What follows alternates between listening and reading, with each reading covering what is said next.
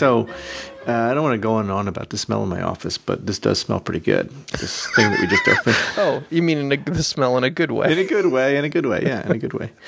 Um, I don't want to go on and on about the odor emanating. I didn't say odor, I said, oh, I said my smell. Office door. It smells delicious. Mm. Um, mm-hmm. This is a place that's actually very close to where I live. Another one of those places that's yeah. close to where I live. Um, humble brag. It is sort of a humble brag, isn't it? Let me see where it, where it's coming from exactly. Hershey. Hershey, P A. Tr- Tröegs Brewing from Hershey, P A. Tröegs has been around for ages. They're like one of the classic craft brew companies. They are. Um, I always found their stuff to be kind of hit or miss depending yep. on what I got uh, until I discovered Perpetual I P A. And then it was hit, I assume. Then it was hit. Then it was like, now I always know which Tröegs beer I'm going to get okay. because this stuff's fantastic. Um, and we are able to find it in our independent locations, which did is also you, a benefit. Did you get the new label or the old yeah, label? Yeah, the new one. Yeah, it's me pretty too. Pretty nice. I like it. I like For, it better than... The old label was okay, but it was like old label from the, like when they were just a little... craft brew. They couldn't yeah, afford nice they, design. They looked like they, you know, they paid a cousin to do the design or something. Uh-huh. This this is neat. I mean, it has like themes on it, right? So yeah. the hop is split in half and there's gears. Uh, the R has a little drop that makes it a, an infinity symbol. Uh, what do they call yeah. that? Mm-hmm. Uh, lemniscate or whatever. Um, yeah. It has a funny font on it that, that I think all what the What are the other beers you like from them? Too. Um... I had to go back through and look. Mad Elf. Um, Mad Elf I don't like. That was the one that I can think of, but it's not one I like. That's Everybody their, loves that one except That's one me. Of their most popular. Yeah. It's, it's always everywhere. That's one I've had. It's that's okay. That's a good one. Yep. Yep. Um, Tröegs. I'm going to look in Tap Cellar. How do you like them apples? Um, I like apples. You like apples? Okay, good. Um, while I'm looking. Other than that, I don't. I haven't had a whole lot of Tröegs. Um, is it because it doesn't make it up there or because you prefer to pick things over top? I think because I've of... had enough that I didn't, I didn't really like. Oh, I see. I've had Blizzard of Hops, which I thought was pretty good. Um, they have one called Hop Knife Harvest Ale, which is a decent one. Uh, it's a, one of those wet hop ales, so it's not so crazy. The other one that is uh, an A minus uh, for the twenty fifteen version Uh, is their Nugget Nectar, which I think mm. is awesome. Oh, yeah, Nugget Nectar. Yeah, yeah. I have had that. Um, and then they have this Scratch series. That's which, what I was just looking at, their whole list of Scratch. Yeah. These sound great. Yeah. A lot uh, of these. Like had, great, grapefruit um, I P A. You know that's my thing. Yep. I had one called Fresh Hop twenty fourteen, one, one sixty-one. Uh, friends of ours had gotten a growler of that from the brewery and brought mm-hmm. it back, and it was knockout stuff. So, yeah, they have some good beers. I mean, if, if I was stuck on an island with Perpetual and Nugget Nectar for the rest of my life, I'd be okay. I'd, Can I drink this right thing now? Because I have had oh. a long, well, long let's day. Let's do it. Let's do it. Oh, yeah. I'm into that. Oh, that's great. Good choice. Mm. Yeah, All I right, like buddy. that stuff a lot. Um, I, knew, I knew there was a reason I kept you around. yeah, it's just this beer. Um, this, this is a good choice. Oh, that's really tasty. Oh yeah, man, yeah. I'm gonna have another another drink. Well, I spent my day at the um, Chinese factory sim- simulator. Have you ever, have you ever been there? They, I think no. in the U S they call it Build a Bear Workshop. You take your kid and they. They get a symbol of stuffed animal oh, from scratch. Nice. After waiting in line, granted, you have to wait in line an hour first yep, to do and it, and then pay a premium, and and then you you pay for all kinds of crap to be stuffed in the bear. Oh, yeah. And uh, she loves it though, man. Yeah, I mean, kids love it, that. It was they such do, a day. They it put was a little a plastic heart in there, don't they? Yeah, and a little like I put, she gets an odorizer that goes in it, like smells like cotton candy or whatever. Oh my god. So Actually, uh, we each got adorable. to pick one. She picked she picked a rainbow bear and got it a dress and everything. I picked a cat and then I put underwear on it. And and four four bunny slippers. Of and she did. was thrilled with my choice too. I'm sure she would be. That's so. actually pretty darn entertaining. Um, no, I've she I've also never... learned a valuable lesson about letting daddy pick her stuffed animals.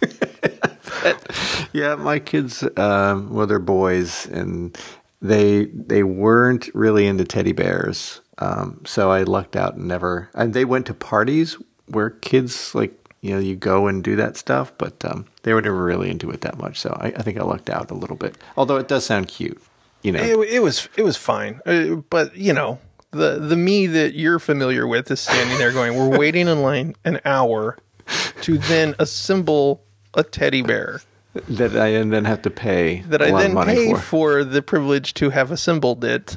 Um, it, it was it was fine though. She That's had good. Uh, I basically paid for my kid to be happy. What, what am I gonna? What am That's I gonna what do? you do. Right? That's so, what you do. Um, so you know you notice Tröegs has a big thing here. I'd never noticed this before. Independent brewing, has that always been part of? Like they kind of claim it as part of their name almost. Yeah, I saw that. Uh, it also says handcrafted um, up at like the top really there. They're really playing that up now. Yeah. It's a, it's a big part of their um, shtick. Well, if you look at the bottom right of the label, it says, at Tröegs, artisanal meets mechanical in a state of I P A we call perpetual, cycling through our hop-back vessel and dry hopping mm-hmm. method. Mm-hmm. Um, they call it an imperial pale ale. Which is really a weird. Uh, instead of India Pale Ale, they call it Imperial Pale Ale. Interesting. Okay. Very interesting. Uh, they didn't want to be ping pong citrus, or something? Yeah, I don't know. Exactly. Uh, six, sticky citrus rind, pine balm, and tropical fruit. I wouldn't disagree with that. Uh, mine's probably not as cold as it should be, um, but I'm okay with it. You know, I notice, um, like we talked about the label, this is a different, they definitely took a different tack. They have a different look and feel, much like what we're going to talk about today. Okay. You know, yeah. You like that? Uh, the way I did that? Oh, this she, is, is going to be a ranty one.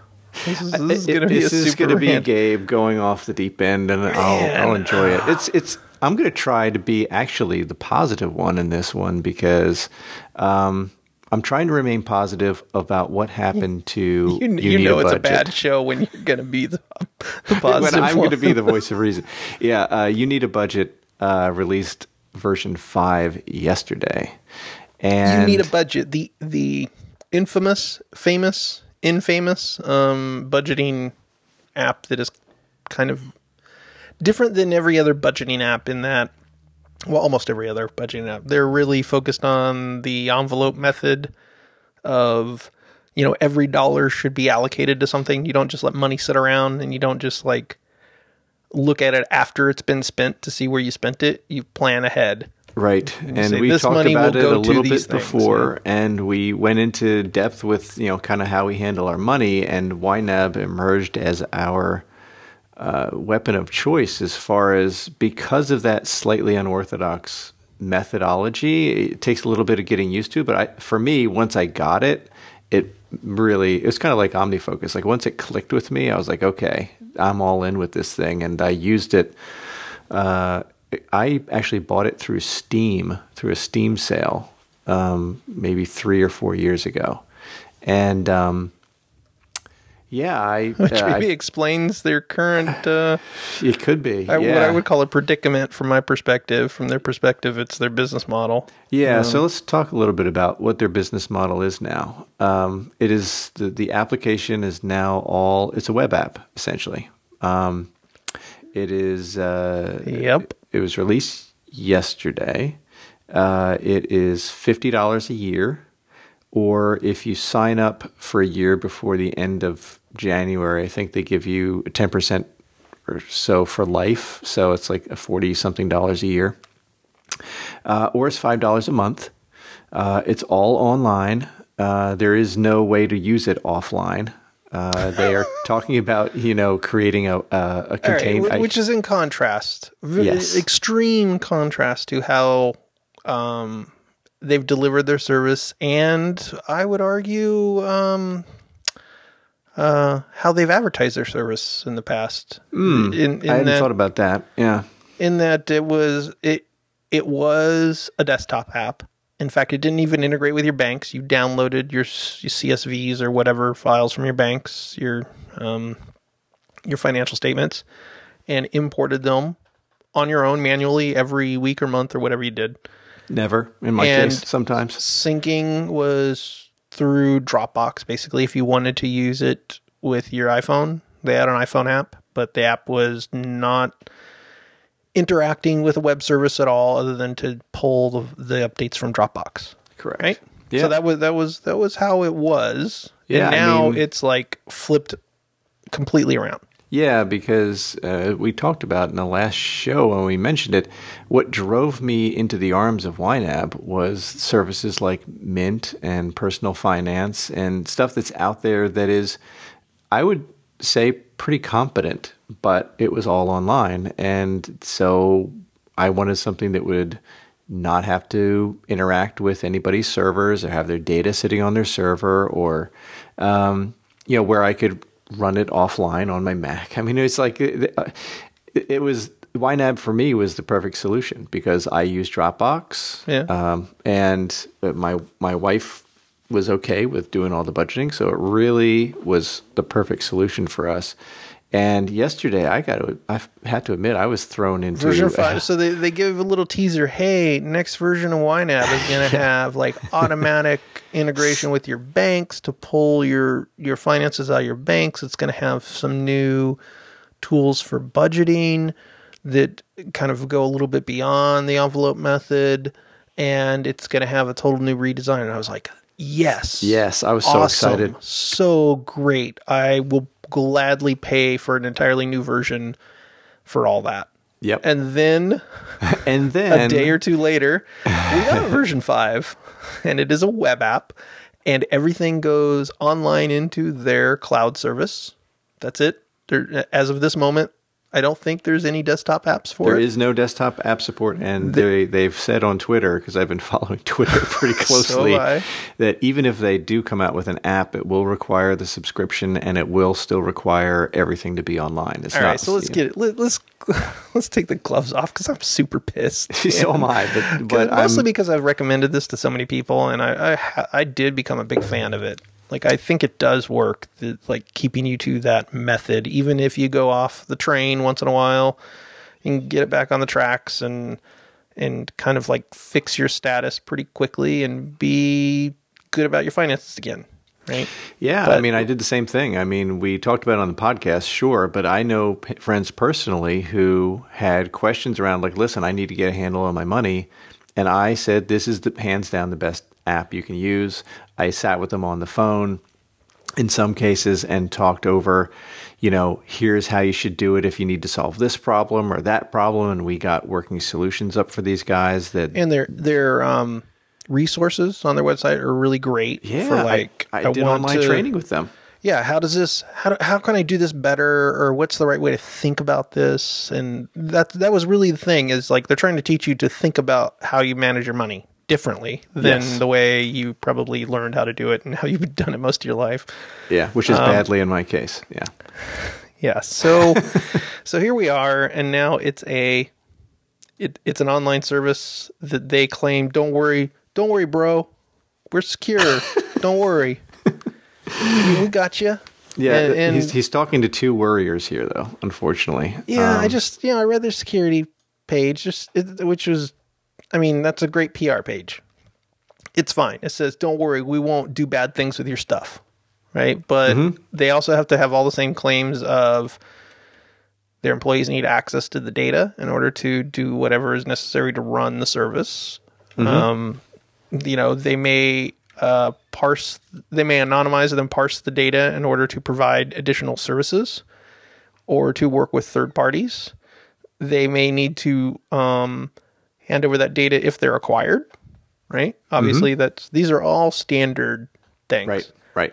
I'm not okay with that with all my finances, yeah, it, which is why I left Mint. Yeah, I was just going to say, this is these are all the same issues that Mint has, right? The, and they were acquired. That was the other thing. I don't know if yep. you were a Mint user before they were acquired by Intuit. But. I, w- I was a Mint user for a long time, and yeah. through their acquisition, and I was like, I don't want anything to do with Intuit. Like, honestly. Yeah. I don't, um, I don't trust Intuit to, to manage my stuff. Well, I mean, it's, it is definitely a trust issue, but it's also just how much control do you have over your data? Like well, not I just... Mean, it, at least it, they they launched with feature parity and um, two-factor authentication, so that's that's good. Who did? No, they didn't.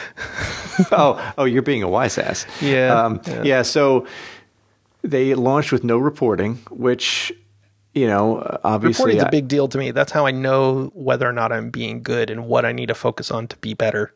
Yeah, and that's that was it a wasn't a big deal for me. for me, but it's I can understand why somebody would use that. For me, it it makes the most sense to have that reporting when you have a lot of history, and I uh, do fresh starts fairly often because oh, see, the history was key, because then I'm like, okay, you know what? How much is reasonable to spend on coffee? Right? Uh, like, seriously, maybe that's I how didn't I did want to it. know that. Look at my history and be like, you know, I can say, look, I don't want to spend more than ten dollars a week on coffee. But let's be realistic, because if I set up realistic boundaries, I'm not going to follow them. Once you just agree to not follow your boundaries, they're worthless. Yeah, all I of was them actually, are worthless. I was actually coming uh, through that particular thing today, and uh, we can get it into a little bit of my experiment that I'm thinking of doing because it starts tomorrow. Um, and uh, I, w- I have this this fund that I put money, a virtual envelope that I put money in for mm-hmm. taking my kids out uh, after work. Um, you know, I, we go out to dinner, we have a good time, and I always am thinking, like, you know, depending on where we go and how we, you know, go to places, like, what do I do about this budget? Because I don't want to spend too much. Yeah. It's easy to go out and just. You know, can we take a, a second just to, as a oh, refresher, yeah. what the envelope method is? Yeah, let's talk about that. That's yeah, really sure. important. Like, um, yeah, the olden days, you would, the olden days, ten, ten years ago, yeah, last um, year, you'd have just a, a really great method if you were having a hard time keeping to your budgets, because like, like we just talked about it, if the budgets are all in your head, it's really easy to just say, you know what, I just want to have a good time tonight. I had a rough day, so I'm going to, we're going to go out. Right. And that that's fine. You need to do that once in a while. But the envelope method allowed you to have a real envelope with real money in it. And you would look like, oh, I only have twenty dollars on this envelope. So all my other money isn't anywhere that other than other envelopes allocated to other things. So you could say, all right, we're going to go out tonight. So I'll take forty dollars out of another envelope. And what that meant was, okay, now you don't, let's say you were saving for a new couch. Something like that. You just took forty dollars out of that couch fund to put it in your going out fund. Right. And the great thing there is you're not working your way into debt doing that. You're you're taking from other things. You're reprioritizing what's important to you on that day. But you're not you're not borrowing money from another person or another institution or anything. Right. Exactly. And and it is um I'll be honest, like, it was a real mind bender for me to get to understand that. It sounds fairly easy when you explain it, but there's all these weird edge cases for like when you have a hundred envelopes. Yeah, like you, you're like, well, you know, someday my kid will need braces, or mm-hmm. you know, someday I'm gonna like in in a few years I'm gonna put a new roof on my house. Well, you in in something like YNAB, you can actually set a an envelope that is like, every month I'm gonna save a hundred dollars towards that new roof, and then after three years, I'll have the amount it takes to pay for the roof. Right. And so and you end up with a ton of envelopes. You do. But the thing that throws people off, and this is the biggest complaint that I hear, is, and you actually made it too, is that you look at your budget page and you've got all of this money that is kind of spoken for in all of these envelopes. And you mm-hmm. think to yourself, I don't have any money left to spend because it's all spoken for. But when you go to your accounts page, you have these high numbers in there, yeah. and you're like, it says I have a ton of money in here. Yeah. Why does this, why do I not have money? But it's because it's all in those kind of virtual envelopes, just kind of, it's essentially saying it's spoken for, but man, it really throws people for a loop for a while. Yeah. And you really me. have to kind of commit to that, that you're not going to look at the actual bank accounts. Exactly. Yeah. Other uh, than to, for the allocation purpose. Yeah. I, and I try to always say that, like, just ignore the actual bank account numbers, and people yeah. have a huge problem with that. And it, admittedly, because it's such a strange way, like, if you've never budgeted this way, mm-hmm. it doesn't make any sense. Like, it, like, this is my account. And I think that's what this is meant to solve, is the whole, I need to get a new Mac. This spring's coming up. I can afford it. I'm looking I have at a my bunch bank of money account. In my checking account. Yeah, sure. Exactly. And but then, then you, you what you did is you just spent your roof or your car inspection or something, because that money was allocated for that. Now, you could say, I'm going to allocate that money for my computer next month, But then the money has to come from someplace. Yeah, like it yeah. can't just. And, and there's all kinds of things. Like if you don't want to be too nitpicky, you can say like, fine, then I'll have a Mad Money envelope, which is like whatever. And I put a certain amount in that every month, and that builds up, and then I can do whatever I want with that. That's not really what you're supposed to do, but you could do it if you if you find it tedious to do all the all the allocations. Well, and you know, my wife and I each have a fun money uh, bucket. You know, envelope that we use, and it's it's it's fairly meager, um, and it's that way for a purpose because I always overspend mine, and I'm bad about it. but um, so yeah. uh, I get the hairy eyeball about that often. But what the idea is is that if I want something that costs more than that fun money bucket, I have to either get it next month or I get less money next month for that fun money envelope. Yeah, or you or you consciously look at the other buckets and say, you know what, I'm gonna delay, you know, repairing my car or wh- whatever. Whatever. Yeah, I'm yeah. just I'm gonna take that money out of the vacation fund, and now I won't have as much money when we decide to go on vacation. Which th- that's that's a like an adult choice. Yeah, it's a trade off. Welcome um, to adulthood. That's all they're trying to trying to get you to do. But people who have gotten on the YNAB train, love the app. Love yep. it. Love, love, love, love it. Like yeah, super the fans. Good. Yeah, the right? app's the people, good and the methodology's good. But yeah. the people go nuts for it. Like if you go to their forums and like, you know, search them on Twitter, like they, they have huge fans. Mm-hmm. And um, almost like Apple fans. Yeah, yeah, yeah, they're really nuts for it because I think it really does help people, which I think is one of the things I'm a little surprised with this transition, knowing their... how passionate their users are. It seemed like a very abrupt, poorly broadcast change. It, and they, they have, to, to be fair, they've said they're going to continue to support the existing apps through this year, through twenty sixteen. Right. And, and so they, it's, they won't stop working. They just won't be supported any longer. They, so. Right. And they just, and like they said, you know, uh, if your O S, if the O S changes after that, we won't probably fix it to, to right. make it work again. And and to be honest, uh, you commented as well as others, it's not like they, they updated the app with any great, you know, changes over the last few years. It's always been just maintenance updates. Pretty much been the same, like yeah. same app. In fact, they haven't had many updates at all this year. Right. Well, for the app. And now we know why. Um, because they were, they were abandoning it. All their dev resources were on this, which they still, you know, and they admitted... Uh, maybe it was on Twitter that they don't have the reporting, or uh, there's a couple other features. Have that you still been in their in forums? There. Um, I looked around yesterday. Um, there's a, there's a lot. Of, what I would say is a good balance of extremely unhappy uh, with ra- users, rapturously happy. Yeah, with with the very optimistic users. I, yeah. I, I haven't seen anybody be say like. I this is great. Um, it does exactly what I need. What I've seen is looking forward to the future. Please add reporting. Yep. Yeah, there's a few things. I use the um, the shortcut keys a lot because I'm a nerd and that's what I do. Uh, and there aren't any shortcut keys right now. Like you can't even jump.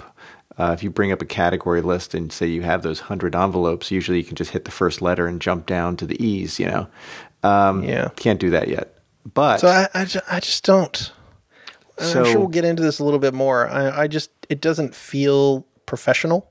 Like the the whole transition doesn't feel very professional to me. Yeah, it should have been a a a month of people getting their heads around. You know, here's what we're doing.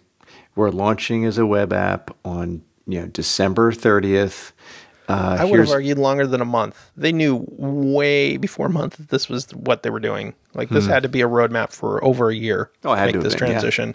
Yeah. yeah, and to basically let people know, like we will be transitioning to, you know, a a hosted service, an online service from a standalone app. Yeah, and in a sense, they didn't have anything. Maybe I don't know their business, but it seems like they didn't have anything to lose because they didn't have a subscription model that was going to lose subscribers, right? Mm-hmm. And and I kind yeah, of understand. And then, so, then explained you'll be credited the cost of the app if you buy it now. You'll be credited towards the, the new service if you which want. Which they are doing, but, you yeah. know, but it's just they're doing it with no warning, you know. So they're doing it kind of, you know, for all the people that bought the app two days ago, not knowing that this transition was coming. and they're like, hey, wait a second, now this thing has a, a shelf life of one year. They're saying, well, we'll give you, you know, credit towards the new app. But yep. if you bought the app like you and I did as an offline application that syncs with Dropbox, like to me, that's like my nirvana. You yeah, know, I don't it's want like, the, I don't. The, the, the problem is, is I don't want that transition. Um, partly because I don't. This, this entire thing looks like they're not mature enough to manage that. Yeah. Like, so just frankly, they seem like super nice people, and I'll give them that. But the app should have had a beta mark on it, and but they didn't do that because who wants a beta financial service? Right. Yeah. No one. Exactly. Right. Um, and they wanted it for January first, very obviously, because that's when everybody redoes their budgets and their yep. finances. They, they make their, their, New, their Year's New Year's resolutions. Exactly. Right. Yeah. So they wanted it out there for that, but it's not, not ready. I would argue that it's not feature complete, but the stuff that I, so. To, really? How, how well did it sync with your accounts? Well, today they all sync. So oh, really? Okay. I think that what happened, so, yeah, so here's what, here's what happened yesterday. Uh, when they announced it, everybody was like, what?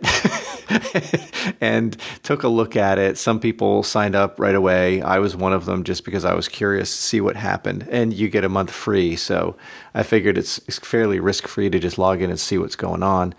Um, but what happened was... Well, it's, ri- it's risk... F- so risk-free as far as costing you money. Yeah. I, I, well, just if I, even if I wanted to see the features... It's not risk-free. If I put a dummy budget in, it was risk-free. Oh, okay. If it's a dummy budget and you don't have real numbers in there, yeah, but you just see the see what the features are and all that stuff and see if it's stable and crashing and all that stuff. So I think what happened is they released a new version of YNAB, the the standalone app, that has a import into the new system feature, and it crushed their servers. Like mm-hmm. it, it like severe meltdown because everybody did it all at once. Hmm. And um So uh, they actually put up a, an invite type of portal, you know, thing where it's like, hey, uh, um, if we want to, uh, you know, keep letting users in here, we had to put put up some sort of a gate because, you know, and throttle them in some way. So I know people. Have, That's not uh, concerning at all, Jeff. Well, see, here's the thing. Well, I'm sorry, I don't mean to be. Well, it, that is kind of disingenuous, only from the standpoint of like I run a production system that. runs uh, production reports all the time. And four times a year, it gets crushed because it's quarterlies. But to properly like minimize the blip of those four days, it would be like eight times the hardware cost to make that work. And so I think that's why a lot of but these... But they're com- running on A W S. That's that's their big claim to scalability. Mm. Right? Yeah. They, they make a very clear statement. We're all set because we can load balance through A W S. Mm-hmm. That clearly wasn't true, or their load balancing methodology is not may not appropriate. Worked. And I understand it's very hard to do performance tuning in advance. Correct. Um, in a live fire environment. So I don't want to sound like an apologist. It obviously should have worked, and it obviously should have had well, issues. Didn't and, you lose information that you were messing with? At no, one point? No. I thought you said didn't. you lost your connection yes. and so lost your... Well, this was kind of weird. Um, you and I were talking as I put in a number uh, in one of the budget uh, you know, cells, and I hit uh, enter, and it, it gave me a, like, we've lost your connection. But what was funny is it came back a few seconds later, and that transaction, had, I guess it had been cached and saved because it still worked. It was just mm-hmm. one of those... Like, I was actually kind of surprised that I didn't lose the data, but it still sucked that I got the error. Yeah, I was reading through Twitters, all directed at YNAB. Yep.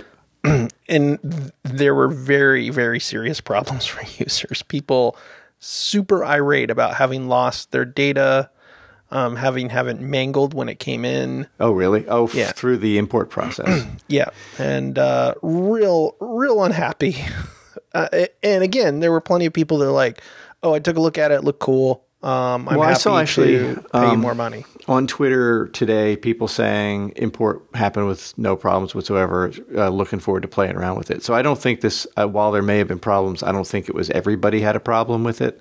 Oh, um, no, it clearly wasn't. Several people were definitely happy with the way things transition. Right. Um, I think for me, I looked on their website and it said, here's the, they had a transition from Y NAB four.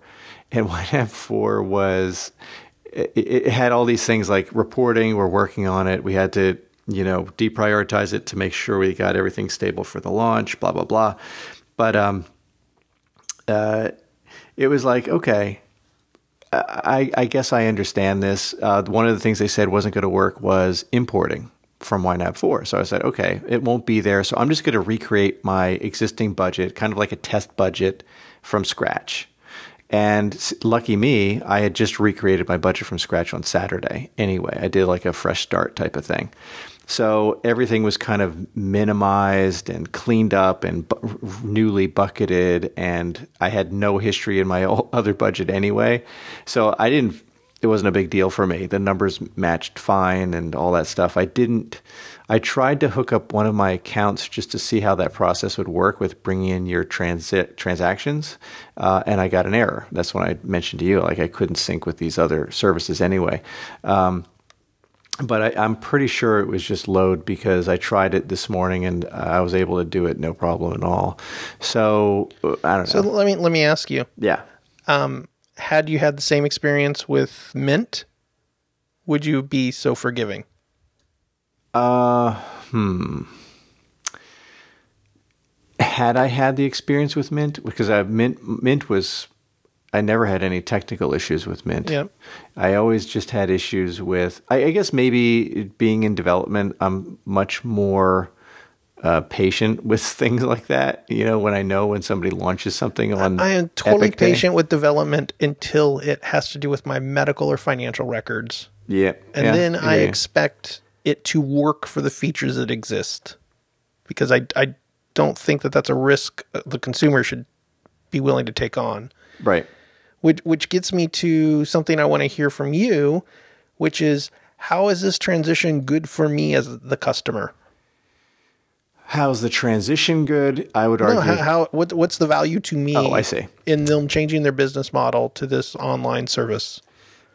Uh, well, I mean, obviously, it's going to benefit them because they'll have the subscriptions. So no, that's no, why they no, did it. That's what, that's not what I'm asking. I know what you're asking. I'm getting around to that. Okay. Um, So, I mean, clearly the reason why this was done was for two reasons. One is they hope that the features that they implemented, which I'll talk about in a second, are going to be enough of a value to drive people to the service. And B, I think, or two, is that um, selling shrink wrap software is is hard. Because somebody buys mm-hmm. your software. I mean, I buy I bought Y NAB once four years ago, and they never got another on Steam, dime from me. Probably Steam, for sale. For like half price or something like that. Yeah. And they never got another dime from me. Mm-hmm. And I mean, they just may have been may have seen sales going down and thought this isn't a sustainable business model. We're either going to go out of business or we need to change our business model. I'm just extrapolating from what it looks like. Um, but why why does it look that way to you? Why does it look that way to you? Because they completely changed their business model. That's why. You know, I'm just, I'm just saying like that's has to have been a factor because why would you go from a shrink, well, shrink wrap software, you know, it's all online. Maybe development could be easier. That that could be one. It um, could be. It's yeah. more universal. You don't have to make different versions of the application. That's definitely true. You don't have to worry about somebody else's O S supporting the, fe- the feature or yeah, your. You might your, to some degree, but yeah, that's that might be code. True for the most part. Yeah. Um, I don't think any of those are the reasons. I'm just, well, so the I'm reason just throwing out, uh, it's it's interesting that you think very obviously, which is what I agree with, which is this is all for their benefit financially. Yes. Yeah. I mean, I think there are there are features. There's new features that are great for users too, which we can talk about. But it, to me, the interesting thing is when you undertake a change that's this drastic, without saying ahead of time, like you said, like if they had broadcast two months or one month before this happened, hey, we're making a change, they would have borne the, the brunt of this Uh, they just would have, it would have been earlier. It would have been earlier. People would have been mad right? earlier. Exactly. That, now, they obviously made a decision. And like you said, you may have seen it, see it as um, immaturity. I, it, it might have been, maybe naivete is a better word for it, thinking we're going to turn the key on this thing on the thirtieth and everybody's going to love it and we're going to be good. I don't think anybody could have thought that, just given the drastic. You know, uh, I would have, I probably would have given them more benefit of the doubt had I felt even... Um, a little bit that their security model seemed mature. Yeah, I think the fact that you you brought up like five minutes after uh, it released is the fact that it doesn't have two-factor auth- authentication yeah. and, right, and out it's, the, right out of the box. It's twenty sixteen, yeah. and it doesn't have two-factor authentication for a brand-new financial service. Right. To me, that is... And they claim that it's coming. They claim it's in their forums that it's definitely going to be an... an option. It should have waited for that then, because I think that that, that type of stuff is crucial for a f- something that you, you don't just put in your one bank account. You put in every bank account that you have. Well, you can, all of your, but you don't have to. And that's what I wanted to talk about. All your hopes and dreams for the future. Yeah. New car, new house, like everything that you want to do with your money is put into this system. All your bank account information. In fact, now you're put, if you want the automatic syncing, you're putting in your credentials to log into the accounts. Yep. Right. Yeah. Yeah. Um, it's funny. I had kind of encountered this a few months ago. You, I forget who sent me a link to it. It was a, it was a website called Personal Finance, and it had gotten a lot of good rave reviews and um, it, a lot of the same issues. Uh, also Betterment. I talked about them before. Yep. And they, they, to my recollection, when they first launched, did not have two-factor authentication. It came shortly afterwards. Personal Finance, I think their initial version was just a web. It's all web app. Um, there's yes. a mobile version. Um, they use really Touch similar I D now. Like Mint too, right? Yeah, it's more like Mint actually. Yeah. Um, With YNAB, I think it's slightly different. Um, I never had all my accounts in YNAB uh, just because of how I use it. You but know, that's that's uh, to be fair. I, I just want to be like frank here. That's not the suggested use. The suggested use is all your money is supposed to be accounted for, every dollar.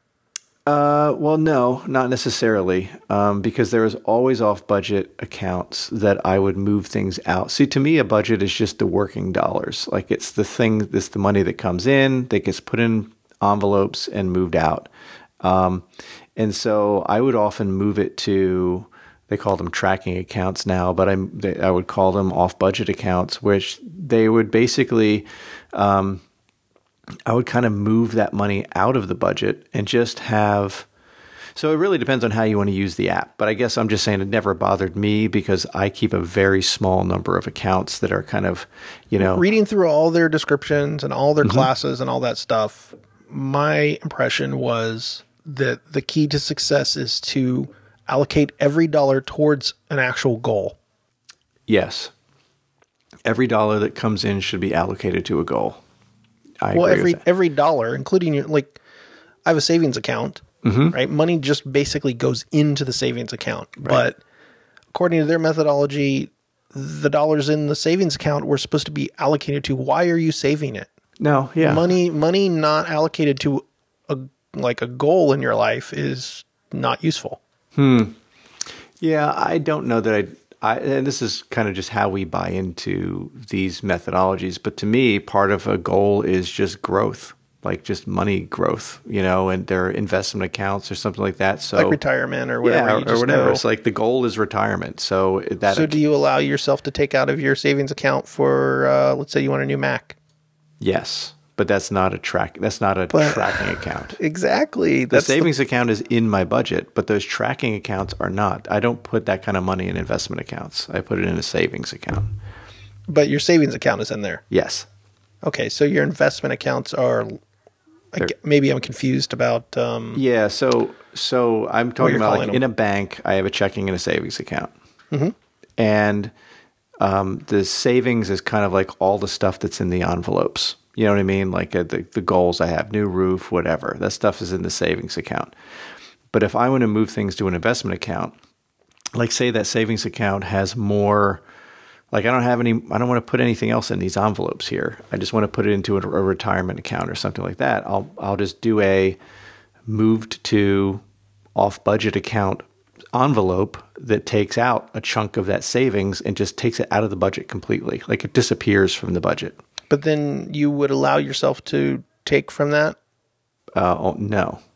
Uh, okay. If it's in a retirement account, it just kind of goes away. Like, it's like not in my budget anymore. It's kind of not, not hidden from view, but I would never take from it because it's a retirement account anyway. Okay. Th- that's what I was getting at. Yeah. So it is money allocated. So it, in a sense, that's an envelope labeled retirement. Yes. It right? just happens to be an entire bank account that I don't hook up to Y NAB, if that makes sense.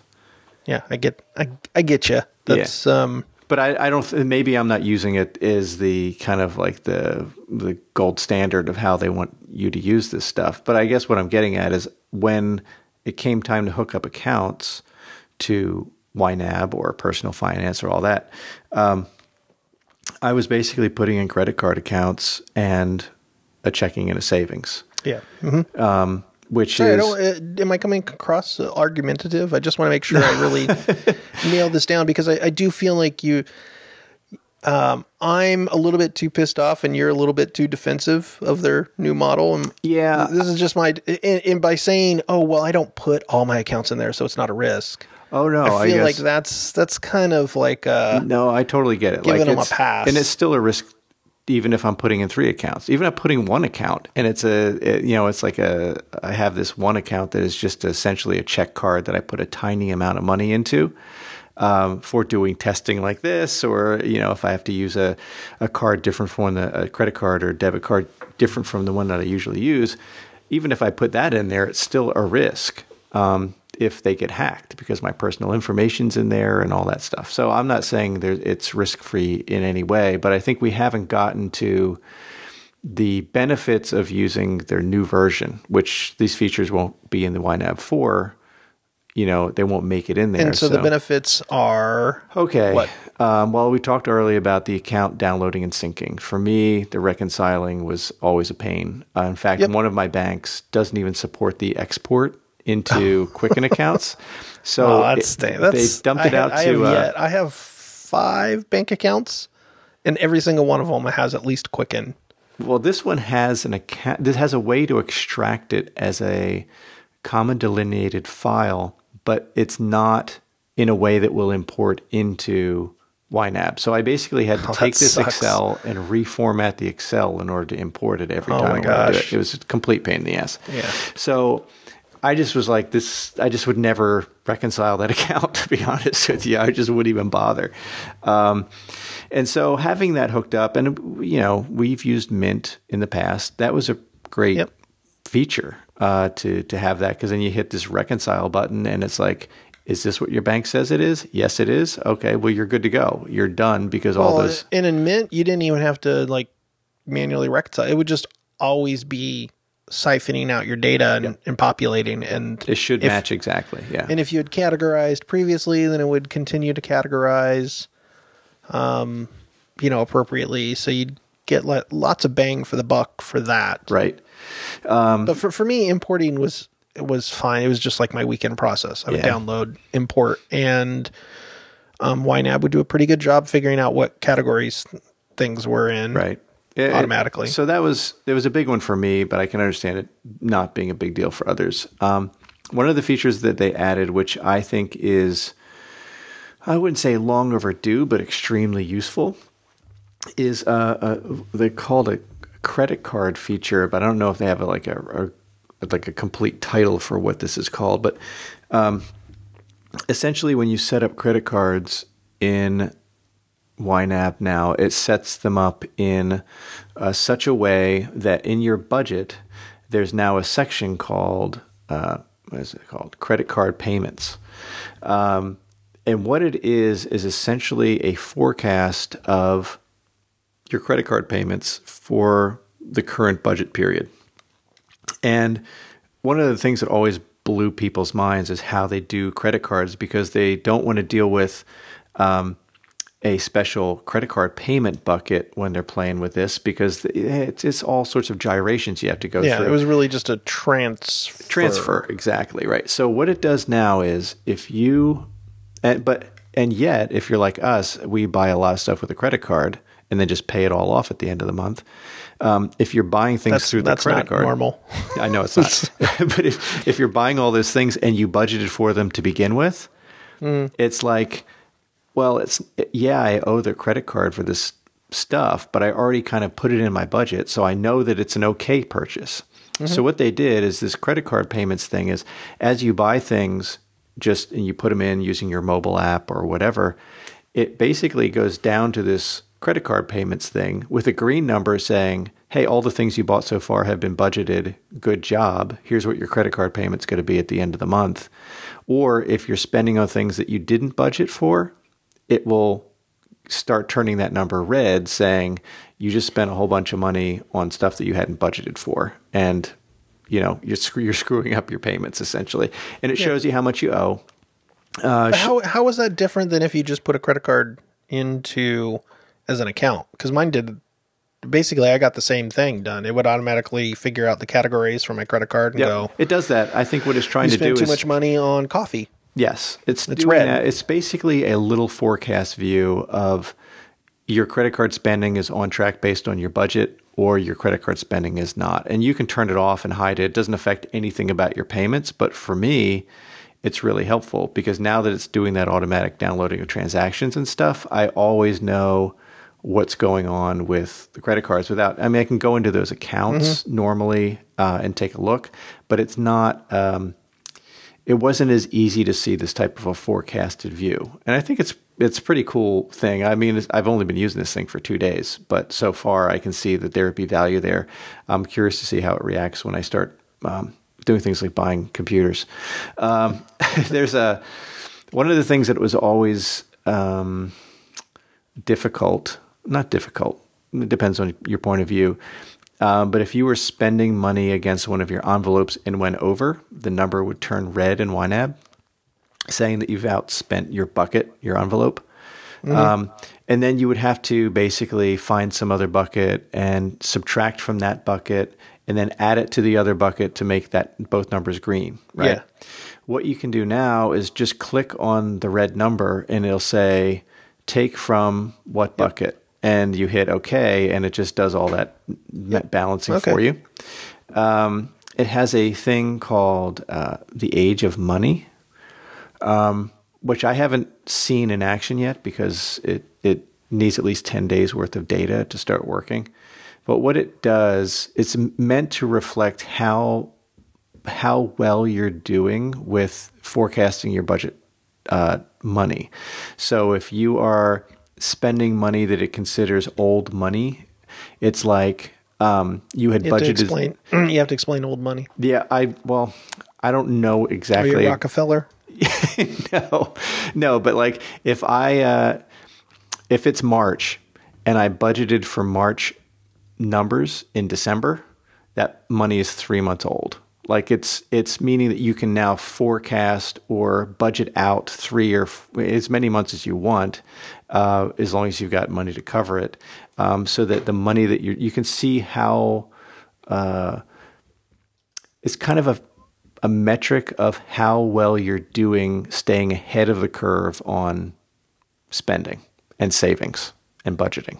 Um, so it's it's essentially just a kind of a rule of thumb or a factor there. So if you're if your age of money is like, you know, ninety days, it means that you are doing a good job staying like three months ahead of your budget, which I think would be sometimes difficult to do. But, um, you know, I think it's a neat metric, the way to describe it. I just don't know how much value it's going to have for me down the road. So it's a feature. It seems kind of interesting. It's just three question marks in the top right of my interface right now. Um, One that was kind of funny is, and you mentioned it, that now that it's a web app, it works with any H T M L five compliant browser. Uh, I told my wife, I was like, this is great in some sense now because you could just look at the YNAB stuff whenever you want. And she gave me this look like, why the fuck would I ever want to do that? Like my wife wants nothing to do with the budget really. Like she doesn't want to yeah. look at it. She doesn't want to deal with it. She'll enter her stuff in the phone. Well, plus, plus partly because you chose...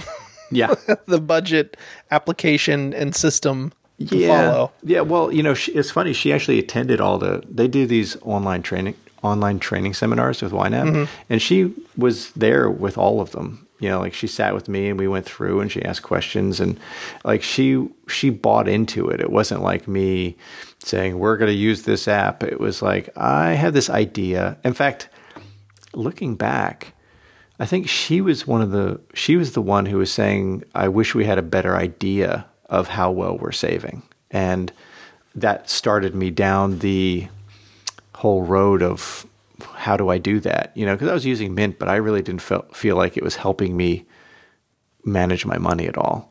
Um, and I had had a Simple bank account where they talk about this kind of like put money away for a rainy day or set goals. And I just never was uh, comfortable enough with Simple because they don't have any branches, et cetera, that, that I could use that. So I started looking at a lot of different apps. One of the ones that you and I talked about yesterday, MoneyWell, I looked at that one.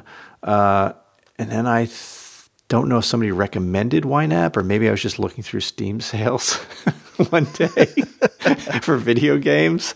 And uh, I saw this You Need a Budget and I bought it. In fact, a couple of my friends have bought it through Steam as well. And they're, they're nerdy gamers. And, uh, and they're, I would say there is uh, concerned, trepidatious, I don't know what, what the right word is, but everybody that I uh, that I know and have talked to, you probably at the top of the heap are not happy with this transition. So I don't want to. I'm not a cheerleader it, for this or anything. Do you know if if your other friends are unhappy for the same reason? Yes, like security, the security, the online issue. model. Uh, they don't. They wanted a. They all chose Y NAB for the same reasons you and I did. It's a standalone app. That does it's not, totally within my control. Totally within my control. I can take my little data set and put it wherever I want, you know, and it works with Dropbox. Like it was, it was a solid solution. And this transition is, it is like the exact opposite of that. Yeah. um, so, so just a few things about MoneyWell. I've only spent like a day or two. Yeah. I, I think I've made it pretty clear. I, I don't intend to st- stick with Y NAB. Um, really? I didn't pick up on that. I, I, I just, I, I don't think that the the way they've handled this transition is very mature, and the, it gives me that feeling of, um, I don't want to look back and say like, wow, there were big signs. Like you were being a dummy choosing this. Yeah. Like, like, you know, the things that you expected it to have as far as security, well, I'm talking to myself because that's what I do. uh, the thing, the things that, that I expected it to have when like the very first second somebody said, uh, okay, it's a, it's a web app. I was like, okay, well, they better have state of the art twenty fifteen security on top of this thing. Mm-hmm. And I just don't think that that's there. I think that there's plenty of, like my first question to him on Twitter was, and I wasn't trying to be a jerk. I was like, okay, two-factor authentication is not mentioned. Uh, can you tell me what's going on there? Number one. Number two is they, they talk plenty about audits and doing everything right. So I said, can I see a copy of your audit? Can you post that somewhere so we can see what your last security audit looked like? And I don't know if you've ever participated in a security audit. I have. It's unpleasant. Um, it's like a proctology they're, they're exam. They're extremely detailed on purpose because that's when you find the problems. Because people can say all kinds of stuff. And then you get in. Like like people say, well, only people with this um, with this title in the company have access to the database, right? Mm-hmm. So only senior D B A and above has access to the database. And then you get into the audit and you're like, hey, did you know none of your employees actually have titles? Like you just call them all engineer. Mm-hmm. So one, once that gap exists internally, you're like, well, then it was all for show. Like you don't actually have a control in place that says only a senior D B A can get access to the database because you don't actually have somebody called a senior D B A in your environment. Mm-hmm. Like we, that was actually like the result of an audit and, and we decided not to go with that company. Um, and that, that kind of thing, I think, would I ask my bank for that? No. But then again, I choose my banks based on their track record with security too. I don't use Bank of America. I think they're a bunch of douchebags. right? I don't use Wells Fargo. I think they're a bunch of douchebags. Hmm. So um, I think it's really, I don't want to malign bankers, but it's really easy to be a, a douche. douchebaggy banker. Um, I know, I, I, I mean, you hear all these breaches all the time because these old institutions don't have the, the enough security to deal with what they need to deal with. I do think they're doing a fairly decent job. All mm-hmm. of my banks right now have like what feels like twenty factor authentication. Like I know. It's insanely difficult. It, um, it difficult to the point, point of annoying, but I'm actually happy about it. Yeah, exactly. Like, it, that's what I want. Like I want somebody to have multiple hurdles to log into my account, and telling me that you'll lock the the account after multiple failed attempts with the password.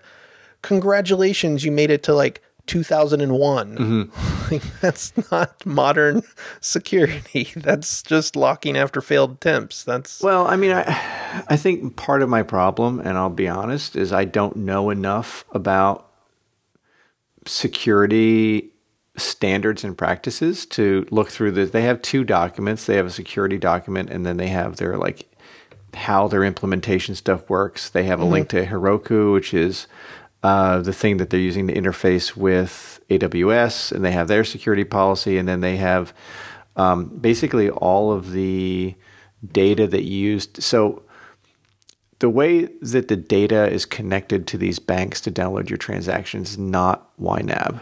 Basically, Y NAB is handling that, ha- handing that off to a company called Finicity. Yeah, and that's that's standard. Yes. Right? Every service. In fact, I wouldn't be surprised if Mint didn't use the same cert, right. same company. But once they get the data and it's in their database, it's within their control. And they're responsible for whether or not it's encrypted at rest and who has access to the, right. you know, any master keys that exist and how is it encrypted. And, um, you know, we... we it's only been not even a year since we've seen multiple company breaches where the initial response was, uh, oh, it was encrypted in our database. Yeah, but the key was also in there. Right.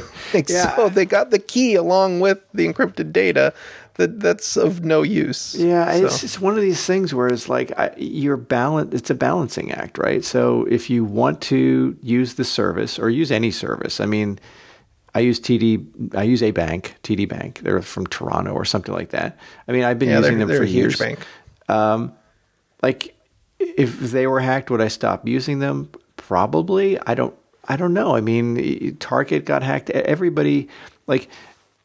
You can yep. only control your data so much. And yeah, your point of saying, yeah, so I'm not going to put it in this kind of untested, untried No, no, no, container. no. That's not what, that's not exactly what I'm saying. Okay. I'm not saying I wouldn't put anything in their container. What I'm saying is I'm not putting everything in their yeah, container. Okay. Yeah. So just like I wouldn't use all of my credit cards when I go to Target at the same time. Here, spread this fifteen dollars of Hershey's Kisses across twelve cards, mm-hmm. please. Um, I use one card. Right. Because I'm trying to shield myself from um, their ineptitude. Yeah, you, you and I are very much similar in that regard, yeah. And it's also why I have five bank accounts. Yeah. I, I don't want to be in a situation where somebody gets into my, my primary bank account.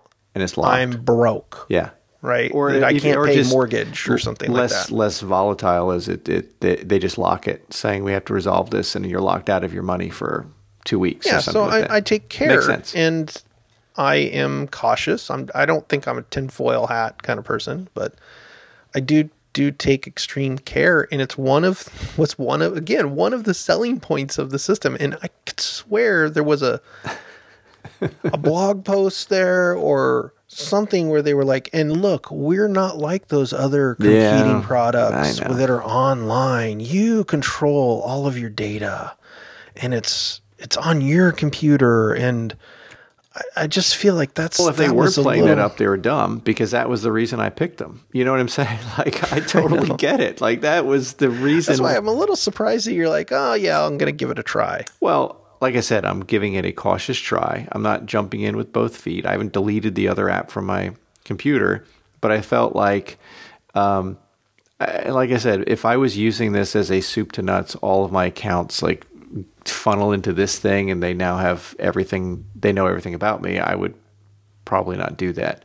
Um, but I have a very mm-hmm. kind of small footprint for how I use YNAB. And so, you know, even if they were compromised, I wouldn't be fully compromised, if that makes sense. You know what I mean? Like, it's worth yeah. me trying it out, because it's a, until I find a better solution, it's like how I manage, it's like how I stay sane with money, unfortunately. Sure. Of course. No, I, I, that's how I feel. I, I wouldn't be pissed if I didn't love it. Right. right exactly. Like, good point. Yeah. You know, if, if Mint had, when Mint got sold to Intuit, I wasn't pissed. I was like, oh, well, there's my reason to leave. Yeah. It already exactly. wasn't great.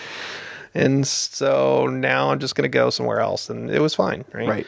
I, I'm kind of pissed because I've recommended it so much. Um, on, on the, on the principles that we talked about, right. You, yeah. you recommended it because it's all, it's offline, works with Dropbox. Yeah. And I was like, man, just keep it on your own computer. And, and honestly, I don't recommend, I don't use the Dropbox thing. We don't use the iOS apps because mm. It, it just didn't make sense. Well, if your I, wife doesn't I, use it, there's no reason. Like, if yeah, you don't, I, rec- it, I rectify every week anyway. Yeah. I reconcile every week. I go through and, and re- download the statements and evaluate, and that's how I stay on top of everything. So um, I didn't sync through Dropbox. Right. And that made me feel good. Like, it's all right here on my computer. Um, and my computer's secured. Even if they stole it, they're not getting into all that right. data. And you, we've talked many times about how you're very belts and suspenders around how things get backed up, so you're mm-hmm. not going to lose your data. I think the other benefit for me, and I, this is just maybe how I use YNAB, but I see YNAB as a very kind of lightweight, almost transitory system, right? I yeah. recreated this budget um, last night in the web version, in which is probably a good exercise on its own right. Yeah, because you go through re- reevaluate things, and I renamed stuff. Which I had stuff. just done in YNAB. Yeah, exactly. I had just spent my holiday break kind of redoing everything. Yeah, that's what I did. Resetting all my all my envelopes to basically zero, and then reallocating everything for like the life I wanted to have. Yeah, right. That was that was the way I thought about it. Um, so. Alternatives. Yes. So let's, so let's talk about alternatives, because I think we've kind of talked about the features that you'll get. Uh, and then there's features that are coming that obviously... Which, which just uh, just honestly, none of those features require an online app. No, they don't. They require you to have an account if you want to use this feature. You know, like, no, you know what no, I'm saying? I mean, it, none of those features require them to convert to being an online app. Right. But I'm right, saying, web yeah, app. I totally agree. But you're, they could have done all of those inside a thick client or, or, you know, a desktop app. Which I would have greatly preferred, I completely admit. But if I want to keep using YNAB past next year, this is the choice you have to make. And I don't know. So anyway, let's talk about alternatives, because you and I both started researching them yesterday. yeah, Fran, I've I, like I, I was I had other projects in mind. Yeah. Instead, I started evaluating financial software, um, personal financial software. There's there's always Mint, I suppose, and so that was. Uh, sorry, I, keep, I hate to keep hitting on this. At least Mint had a reason for it to be a web app. They had notifications and all kinds of stuff built into it that was you only would get through a hosted service, mm-hmm. where it's like, hey, by the way, you just exceeded this budget, or hey, by the way, you just got had a bill come in. Like, those were things that need to be hosted. And I think that is much more compelling than um, you can now automatically download from your bank, because MoneyWell yes. has that. Yeah. So Uh, it's funny. I mentioned this to you yesterday. You had you had found MoneyWell, sent me a link, and that was the maybe f- third or fourth one I downloaded when I was doing my quest for the ultimate budgeting app, and I tried it. That was the one that I was like, this one's pretty cool. It's kind of old school Mac design, um, but uh, I put all my accounts. It's been updated. It. I'm sure it, it has. I just has looked at the updated. Screenshots yesterday, and it was eh, it looked okay. I downloaded it, so. Uh, But uh, at the time, I didn't understand the envelope method, which they talked about, which they use. And so I was like, ah, dude, I have no idea how to use this yes, thing. Yes, I went through the same thing. And in fact, I only went with YNAB based on their strong um, fan base. Yep, and the training. Because I didn't understand the envelope method completely. You know, I didn't understand the assigning dollars, every dollar to something. Well, You you understand it at a kind of like word level, but not at a what am I supposed to do with this level. You know what I mean? Like, yeah, okay, I'll put money in envelopes, sure. Yes. Well, you know. How do I do why that? Why don't these numbers match? Yeah. Why, does you, my- you, yeah, why do my bank accounts show so much more money than than uh, Y NAB? Right. But MoneyWell is, I would say, even more hardcore about the, the envelope method. Mm. If you read through their discussion and description, like they go into this whole thing about credit cards and, you know, saying like you really shouldn't carry debt on a credit card. And that's going to make everything harder because you, you have like you, you're drawing from money that doesn't exist. Right. Right. And, and I thought like that's really good logic. And then I read through like how they're breaking down envelope or their, what do they call them? Buckets. Buckets. They call I them think. buckets. Yeah. And which I like, think is why I of, call them buckets because I looked at MoneyWell. I still call them buckets. And the very first thing that caught my attention that I really liked was they're, they step into it really simply like, look, you're going to have all these bank accounts with money. First thing you do is you assign all of those to an income bucket. And just that alone was like, oh, I see. Yeah. So now you don't look at the actual account buckets. You don't care about the dollars in those. Yeah. Once that you happened, only it was... look at the income bucket. Yep. And that is the real bucket of money. And then you allocate from the income bucket. So you basically allocate every available dollar to your income bucket. And then you then you allocate from your income bucket to... whatever else. All the other yeah. envelopes or buckets or whatever they are. Whatever you want to call them. Yeah, I'm, I'm looking at the app now. It's um, they have a sample budget you can open up. And it's... Uh, I don't remember how much it cost. I bought it on the Mac App Store was, ages ago. It's, I think it's normally sixty bucks. It's on sale right now for thirty bucks, or at least it is when this show's recording. Good time for them to go on sale. And they do, I don't think it was related. I'm just I saying. A, I think they had a, like a holiday sale and they just left it running a little bit. Um, it's just smart. You can hook up your actual accounts where you choose the bank and you put in your credentials and the, and um, the app will log in and pull down the statements. Um, they have some interesting... ideas about spending plans, which I honestly don't grok yet. Uh-huh. the, and that, that, that I think is the big difference between Y NAB and MoneyWell. MoneyWell is more complicated. It is. I'm looking at the spending plan tab right now, and it's like, what? I don't even know what I'm looking at. Yeah. So it's basically, you know how you allocate, you allocate to your buckets, and in Y NAB each month it will, you can say reallocate what I allocated last month. Well, this is, this is kind of like a way to proactively do that where you say like, you know, at, on the first of every month, go ahead and reallocate what I have. And oh, this is okay. The breakdown and what buckets they should go into. Oof. And, or you can, um, has a fill buckets, which basically then you don't, you don't allocate. It just looks at available money that you have and tries to put them in the buckets based on what you've told it your spending plan oh, is. Oh, that's interesting. Huh. Right? So so if you have more money come in, you can just say, like, this is how I want it broken down. And then it will try to automatically do that. Yeah, I, I think I at least uh, owe it to myself to try this out because it, it looks – it's no it's no looker. I'll I'll say that. I mean, it's – No. In fact, their, their reports, I think, stink. Their reports look like um, – reports that you would have generated maybe in Visual Basic six in nineteen ninety-eight. I mean, they don't look good. Yeah. Um, it's a, yeah, they're basically black and white text with numbers. Um, which if you're being pragmatic, well, what else do you need? But still, you know, I like a chart here, here, there. Yeah. Throw me a chart. It's, it's not great. No. I do, I do really, really wish it had better um, reporting. Yeah, uh, well, it's better than Y NAB's nice. Right now, so. Well, it's better than Y NAB five. Y NAB five's. Yeah, no, actually, Y NAB four's reporting is really awesome. Which is, I, I agree. Sets I, a high I, bar. Yeah, so I do think I do think MoneyWell is a little obtuse mm-hmm. and um, and buggy, and a bit bug. It could be a bug, or it could just be I just don't even understand how to use some of the features. And I've been mm. reading. Again, it's been a day. Like, it's been a day where half the day was spent me re-downloading statements for n- different periods of time. Yeah. And re-updating my buckets and tags and categories and all that stuff. Rethinking I just, it. I, I'll, I'll be honest. I, I went I went to bed last night. I was just very conflicted. Like, that's how much this has affected me. Because, well, because I, money's a big deal. Well, and Wine App is something I've used every day for four years. You know yeah. what I'm saying? Like, it's every day, every transaction I do goes through my app into this database. And it is...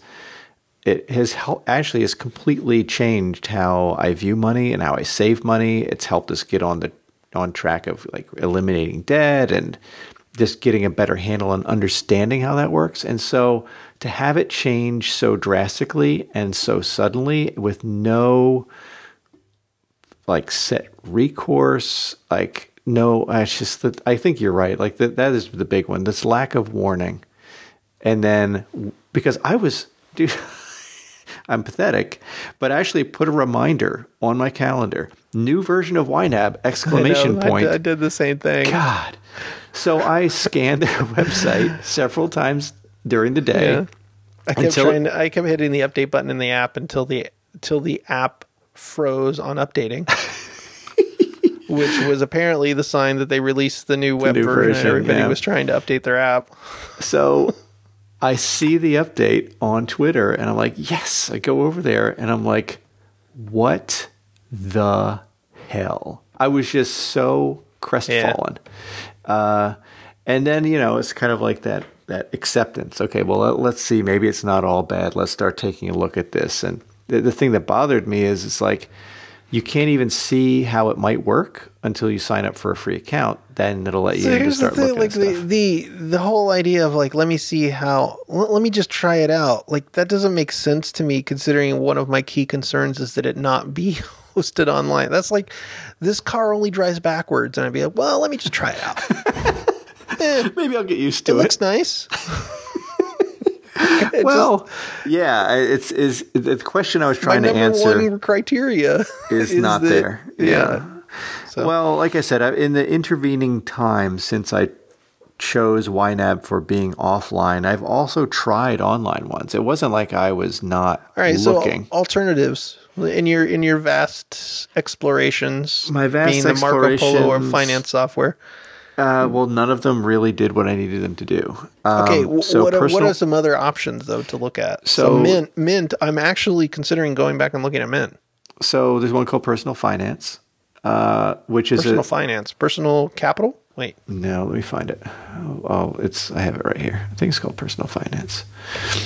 Uh, it's called Personal Capital. Sorry. Personal, you're Personal right. Capital. There we Personal go. Capital. Um, I created an account on there. Uh, to take a look at. I don't have it on there anymore, so I can't log in and and uh, and see it. Um, they don't have two-factor authentication, I should mention. Um, and you do the same thing that Mint, that uh, Mint and mm-hmm. YNAB do. You put all your account information. It sucks all the transactions in. Uh, one thing that Personal Capital does well is really good with visualizing money, uh, it, like with graphs that overlay your account as yeah, you and log it's, in. It's, like Mint, it's really a retrospective. Yes, that's the thing that analysis, turned me off to it. Yeah. Which is like, okay, well, I want to see how I've been spending money. And they have some projection stuff. Like, if you keep spending like this, this is how much you'll have saved in a year, kind of thing. Right. And uh, I, I thought it was nice for what it was, but it wasn't what I wanted. You know what I mean? Like it, it wasn't, wasn't what you needed to keep your finances in order. That's exactly it. So, um, so that was the one that I looked at. Then I thought, well, maybe I could go deeper in with Simple, because Simple has a great iOS app. Um, it has like a really nice website. It has the budgeting stuff, but not to the extent that, that YNAB does. But there's a couple reasons that I don't like that. One is it's a, it would only work with one account. Obviously, that's a problem. Um, the, the the other thing is that you can't have joint accounts, and you can't have. So my wife and I couldn't use it. So that that one was out. Um, I looked at MoneyWell again, like you did. Um, that one is not a bad choice. I know that they have an iOS app to allow you to put in transactions while you're on the go that sync mm-hmm. with your. Mm-hmm. Uh, database, it still uses this. It actually uses the same methodology as YNAB. It uses a Dropbox folder to do all the synchronization to the local database. Um, So to me, the leading contender is, if I want to stay local and I want to stay in sync, um, my wife and I can both download the app. We can both use MoneyWell. Maybe that'll work out. It's just, yeah. you know, I'd have to see. So I'm kind of in this uh, state where I want to see what YNAB is going to do over the next few weeks. I want to see what MoneyWell is going to do, because I have it. I mean, I have it open and it's up right now. I just haven't put anything into it. So I don't know. What about yeah. you? Well, I mean, if you're if you're okay with online budgeting, um, then there's tons of other services in this fray. Yes, that's um, true. Let's see. What are ones that I have here in my notes? Um, envelopes dot com. That's a weird That's another one. one. Um, was it good? Good budget, I think. Uh, good budget is another one. Again, online. Um, I'm going to give iBank another look. I always felt iBank was way too complicated in like a meaningless way. Okay. like, like, you know what I mean? It's just, you got to turn a bunch of knobs and do a bunch of stuff in order to get... Um, just simple stuff done. I, I never really, I used iBank for years and I was never super thrilled with it.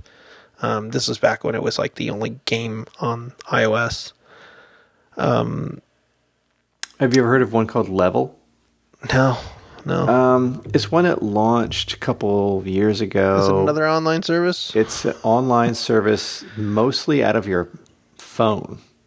Uh, mm. Level Money, and it's really it seemed to be aimed more at a younger crowd, uh, mm. people who are just kind of living free and easy and using their app to manage their money, and everything's cool, man. And damn I was kids. like, damn kids. Yeah, it didn't money, work for me. Money, dude, money doesn't have any real value. It's all paper, dude. Exactly. What? Oh, we just all agree man. it has value. Just wave your phone, man, and it'll square will hook you up. Now, so uh, I, that one didn't resonate with me, although I like the design of the app. Um, yeah. yeah. I know. It's, I am no, there, really... There's pretty much nothing that really excites me in, in the category at all. Nope. Like, because they're all either online or not very good. Uh, YNAB. YNAB was probably... Now YNAB Classic, yeah, um, YNAB Classic. Is, is probably the leading one in that area. Then I would say MoneyWell comes like a um, not so close second, and then I'm going to try out iBank. Yeah, but, uh, to I, me, I, I don't want to take it. If I'm going to take it online, I'm going to go with a big, um, big company. Yeah, somebody that I feel has the experience and infrastructure.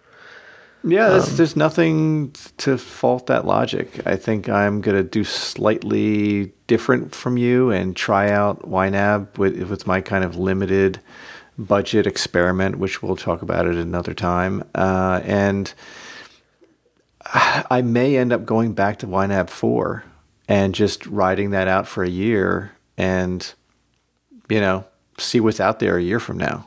Yeah, I'm a little. I'm a little surprised no bank is offering this is offering their own solution in this category. I think we mentioned before. I would say ninety-nine percent of banks suck and can't even get the basics right. Well, um, I don't know. Some some of my like I use. Uh, well, I use one of the banks I use is E-Trade, and they use a, some other under under the hood. They're using some. Um, some smaller bank mm-hmm. that actually handles the, the banking piece, but like their apps are good and their website's good. And I'm, I'm pretty, they have, um, Touch I D. So does yeah, I mean, every other bank I've Betterment used has Touch does. I D now. Yeah. I mean, yeah. Uh, I'm, I know. Which does I, nothing for their online service. It just means their phone on the phone. Yeah, like exactly. Whoever, whoever has access to my phone, you know, unlocked in the unlocked state, which is very rare. Right. These days, um, can't just get into the can't just get into the app. But as far as online goes, E-Trade does not have two-factor authentication. Nope. Um, There's a lot no. of them that don't. I ever since you mentioned that, and I was like, I was at first, I was like shaking my fist in anger, like, how dare you not have two-factor? And then I started looking at my other apps. I'm like, oh damn, a lot of these don't have two-factor yeah, authentication. Yeah, that's the thing. That's like I I understand that, and that's why I don't put everything into one bank. Yeah. Because I don't want to worry about being compromised everywhere yep. at the same time. And and granted, let's say I, I've I've definitely, while I sound very ranty, I've tried to rationalize myself into using the new wine app. Oh, really? Because I, yeah, of course, because I really was happy with it. And I was like, okay, well, what what's the worst that could happen if they get into wine app? Like they log in, they get into my account, or somebody, some disgruntled employee uh, does a database dump or something like that. Right. Um, what's the worst that could happen? And honestly, it's pretty bad. They ha- that has all my account info. Right. Right. It has it, it has everything, and and I think. I'm guessing the way that they're doing the automatic syncing is they're using the credentials one time to get some type of token that they then store. I think that's what they're doing, yeah. And then um, the, the data should be. They, I don't think they. But they definitely store- have the bank account numbers, right?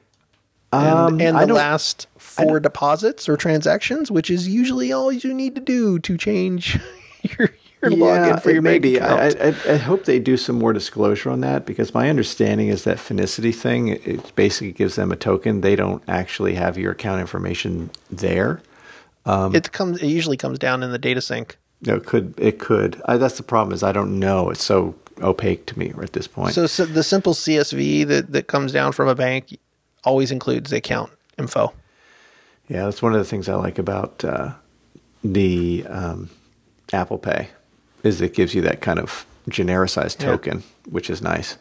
So speaking of genericized tokens, what good beers have you had this mm, week? Genericized tokens. Oh, you always you always catch me off guard without Tap Cellar open. Now I got to open it up. And... All right. Well, you're opening Tap Cellar and sorting on date. I had um, Global Warmer by Six Point, which was fantastic. It's their Imperial uh, Red Ale. Awesome. Um, I had Naughty by... Flying Dog. They have two beers for the holidays, Naughty and Nice. Um, the Naughty is a Belgian dark strong ale with some sort of crazy like jalapenos or something in it. Did not like it. C minus. Um, I had the Schlafly uh, Saint Louis Brewery Oatmeal Stout. I thought that was pretty darn good. I gave that one a B. Um, I had a beer that I bought when we moved into this house. Two years ago, White Monkey by Victory. Uh, I bought two bottles, one to drink and then one to age. And when I had it, uh, I gave it a C minus because I hated Whoa. it. Yeah, and I you did. even bothered aging it after. So that. no, so then I had it aged over the holidays, and it, it went up to a B plus. Because Wait, how long has it been aged? Two years. Oh, okay. Yeah. So two years aging and all of that sweetness that was just too cloying and uh, just, you know, typical Golden uh-huh. Monkey really had kind of evened out. And the oak from the, it was, it's a Golden Monkey aged in white Chardonnay barrels. Oh. So the tartness. So it got of, a little tart. Yeah. Yeah. Added the tartness of the barrels and the, and the oak you could taste, but it didn't have that overwhelming sweetness. It was a really pleasant beer. Um, but man. I don't have any more, and it was two years old, nice. So it's a long time to wait to drink a beer. Yeah, but it was worth it, right? Yeah, it turned out to be worth it. So uh, what did you have? Well, as a disclaimer, this was the holidays. So I had a lot uh, over, over the course of several days.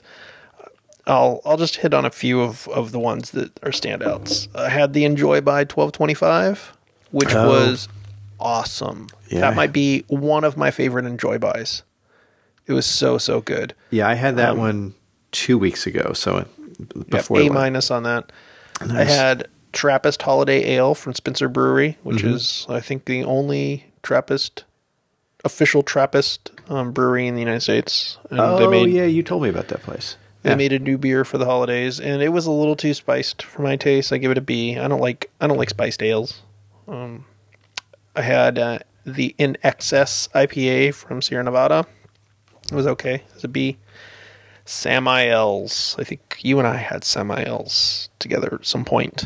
Um, Possibly. Which is Avery. Oh, um, yeah. Barley yeah. wine. Yep. A minus. Oh, super good. Wow. It'll kick your butt, though. uh, toaster pastry from twenty-first Amendment. B plus. Uh, the Vic's Secret Space Cake from Clown Shoes. Oh, yeah. So, you know, I'm a big fan of their space cake. Yep. Vic's Secret is a variation where they use, uh, they dry hop with um, a New Zealand hop, I think. Um, they take space cake and they, they dry hop it. And it was way better it, it was excellent. I give it a, a solid A.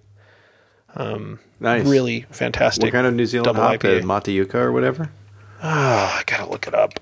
It's not in here. The the description um, doesn't have the info about the hops. I can look it up though. Um, Flight Mat- of the Angry Beast, another one by Clown Shoes, hmm. which is an A minus. Fantastic. Um, they have a series just called the Beast series, and this one is blended one third. Let's see. One third Undead Party Crasher aged in Berber barrels. One third Blakehorn Unidragon aged in Scotch barrels. And one third Billionaire aged in Scotch barrels. Oh my. So it was good. It tasted like an old ale. Um, I think it's technically a stout, uh, but it was, it was fantastic. That's and great. Breakfast Stout, um, a twenty twelve. Always good. It was, it was an A, and I had Nebuchadnezzar by Omnipolo last night. Mm. That was a B plus. Nice. You've had some a lot of B pluses in there. Uh, well, for the holidays, I like to. Well, I also had Bourbon County Browns, uh, Bourbon Can Bourbon County Brand Coffee Stout. Wow. Um, A minus, and I had the Bourbon County Brand Barley Wine. That's also an A minus. Those were both twenty thirteens. Nice. Yeah, you're. So, you were hitting on all cylinders this holiday. I lived it up. So those were all top-notch beers. I usually save my top beers for the holiday break. Nice. Well, don't want to drink um, crap while it's. Well, you know, getting it, in the in the Christmas spirit. Exactly. Um, I don't blame you. So yeah, we had some pretty uh, pretty good weeks there as far as the beers go, um, which is good. So that's the time yeah, to drink no it. Doubt. Now I have to go on a diet. Same here, buddy. That was um, pretty, pretty, a pretty serious holiday uh, celebration. Need to buy new pants. Yeah, yeah. All right. Well, go enjoy your pants shopping. Make sure you put it in your budget. I'm, I've just given up. I'm just not going to wear pants. Just no, that'll solve that. Nice idea. So. Um, with sure. with that, please keep me posted if you find something better to oh, replace. You, you know I'll be talking to you about it. Absolutely. Oh my gosh. Okay. I'm so, I'm so depressed now. I know. I'm gonna go jump off the roof. Okay. Bye. Bye.